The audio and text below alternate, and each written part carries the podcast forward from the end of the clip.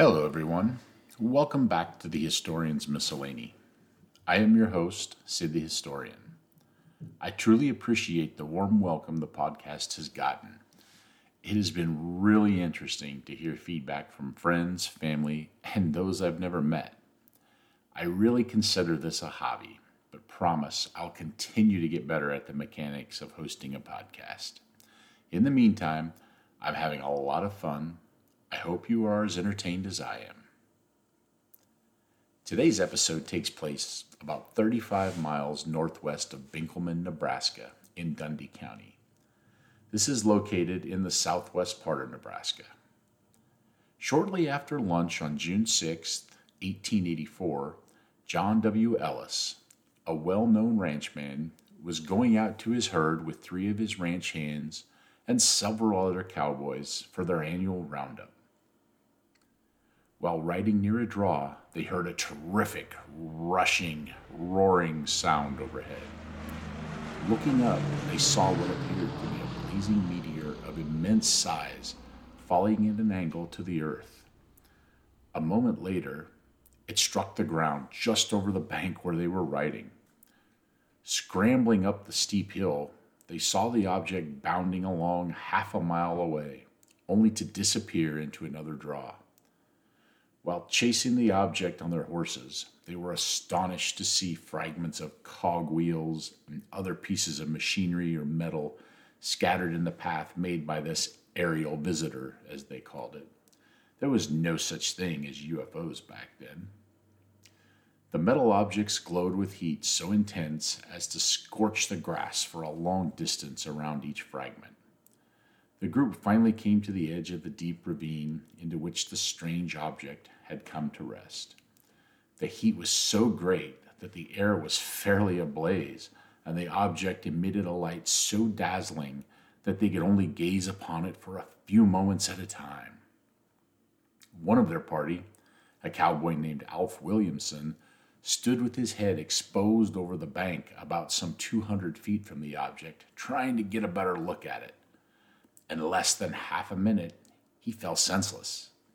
His face became blistered and his hair was singed to a crisp. He was in dangerous condition. A doctor was summoned immediately, and he was then taken to be with his brother in Denver, where they surely had better medical help available. But he was not expected to ever recover his sight. When it became apparent that it would be impossible to approach the mysterious visitor, the party turned back on its trail.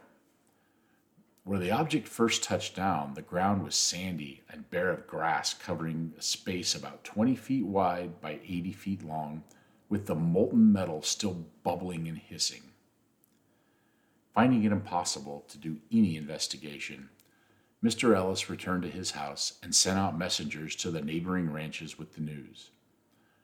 When night came, the light from the wonderful object beamed almost like the sun, and the visitors who went out to see the object were entirely powerless to bear the glow. One of the men who came to witness the phenomenon was E.W. Rollins, who was a brand inspector. A brand inspector is a person who is used to recording meticulous details. He provided a detailed description and verification of the particular facts of the event. Smaller pieces of the scattered machinery had cooled somewhat but were still too hot to be handled. One piece that looked like the brass blade of a propeller screw was about 16 inches wide by 3 inches thick and a little longer than 3 foot. When it was picked up on a spade by Rollins, he was amazed that the piece could not have weighed more than 5 pounds, though it appeared as strong and compact as any known metal. A fragment of a wheel with a milled rim apparently had a diameter of about seven or eight feet, was made from the same light metal, was also found near this area. The aerolite, or whatever it was, seemed to have been about 50 or 60 feet in length. It was cylindrical and about 10 to 12 feet in diameter. As might be expected, there was great excitement in the vicinity over the discovery.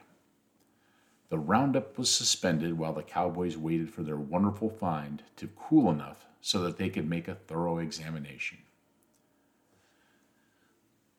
Two days later, it was reported in the State Journal that the object and all of its evidence, though, had disappeared from the landscape.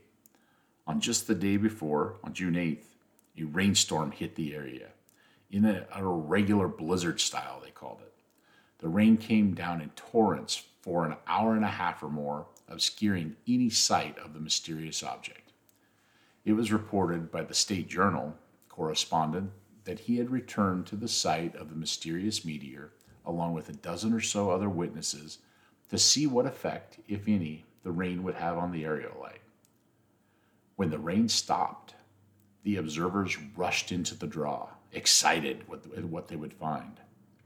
They were astounded that the strange and mysterious object had melted. It dissolved the, from the water like a spoonful of salt. Small, jelly like pools stood here and there on the ground, but under the eyes of the observers, these grew thinner and thinner till they were but muddy water joining the rills that led to the current of water just a few feet away. The air was filled with a faint, sweetish smell, the group recalled. The journal report concluded The whole affair is bewildering in the highest degree and will no doubt forever remain a mystery. There has been a continued stream of investigators here for the past two days, among them a number of the members of the press. There was a Denver Tip Tribune representative among the witnesses to the evidence of the wonderful visitor. There are a thousand theories afloat, theories afloat as to how it came and what it was, but the story is unfortunately incapable of solution. Out of these reports, there were some very awkward statements. Some that just piqued my curiosity just a little bit. In the June 10th report, a couple days later, people were discouraged to visit the crash site by assuring them that all trace of the strange vessel had disappeared. The journal then, the next day, on the 11th, sort of dismissed the subject in their Topics of the Times by turning it into a political joke, speculating that the celestial visitor had actually been a Democratic presidential candidate because of its disappearance upon contact with the water. This was because at the time the Democrats were opposed to prohibition and its promotion of water as a beverage. There have even been modern searches that have attempted to locate the Dundy County crash site, and whatever remains of the craft may have survived its mysterious meltdown. Even 40 years after the original story, it refused to fade away. They later, the later discovery of chunks of a greenish glass like substance with white inclusions, described by one account as lime jello with cottage cheese, in the McCook area, fueled even more speculation that these objects may be connected with the 1884 event. But guess what? The story turned out to be completely false. Yes, folks, it is no coincidence that I dropped this episode on April Fool's Day. The Nebraska State Journal waited over 40 years, in 1927 to be exact, to expose the two 1884 stories as a hoax created by James D. Calhoun, then managing editor of the paper. Calhoun's former assistant, Horace W. Hebard, recalled the event and its unintended consequences for the journal's 60th anniversary edition of July 24, 1927.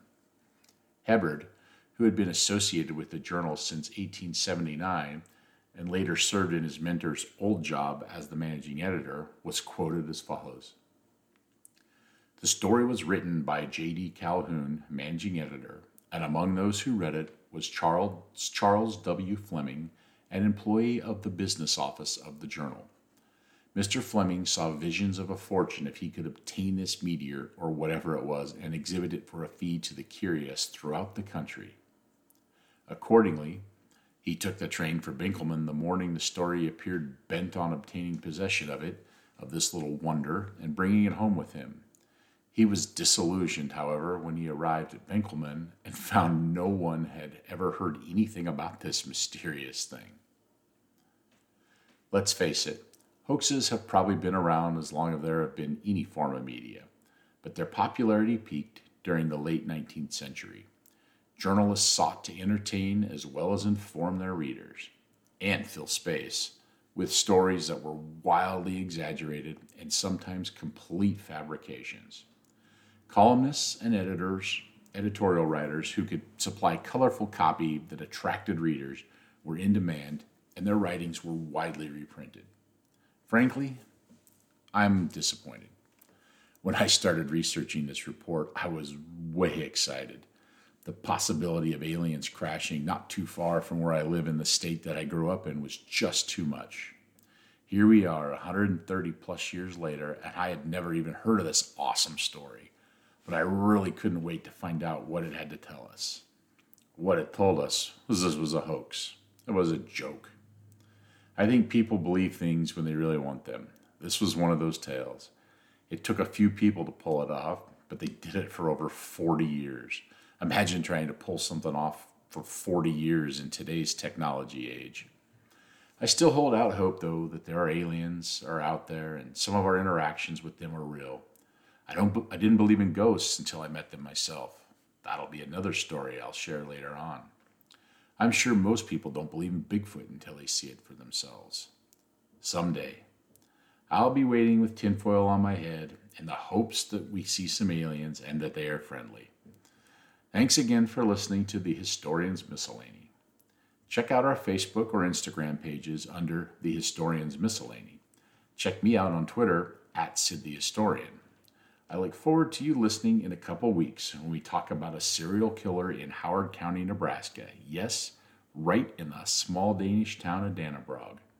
Crazier yet, we found out that this historian may even be related to her. Stay curious, my friends.